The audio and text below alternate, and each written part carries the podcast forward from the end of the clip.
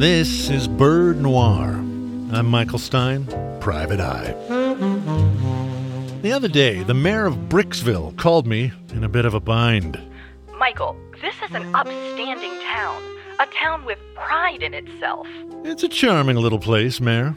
So imagine my surprise to find several dozen giant bird punks loitering on top of City Hall. And they keep vandalizing the place with their vomit. Vomit, Michael. Giant punks, eh? Sounds like you've got vultures on your hands. I've got a soft spot for vultures. As a PI, I'm a bit of a scavenger myself. Well, my constituents certainly aren't wild about them. I know. Vultures get a bad rap, and it sounds like they've chosen your roof as a nice vantage point for their nightly roosting spot. But the good news is, they're doing a public service for Bricksville.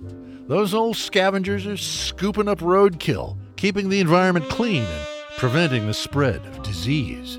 Why, I say, that's a good value for the taxpayer. If they're damaging the roof, you can use effigies or loud noises to discourage them. But try contacting your local wildlife agency first. Thanks for the tip, Michael. Just goes to show that even when birds seem like unsavory characters, they might be here to help. I'm Private Eye, Michael Stein.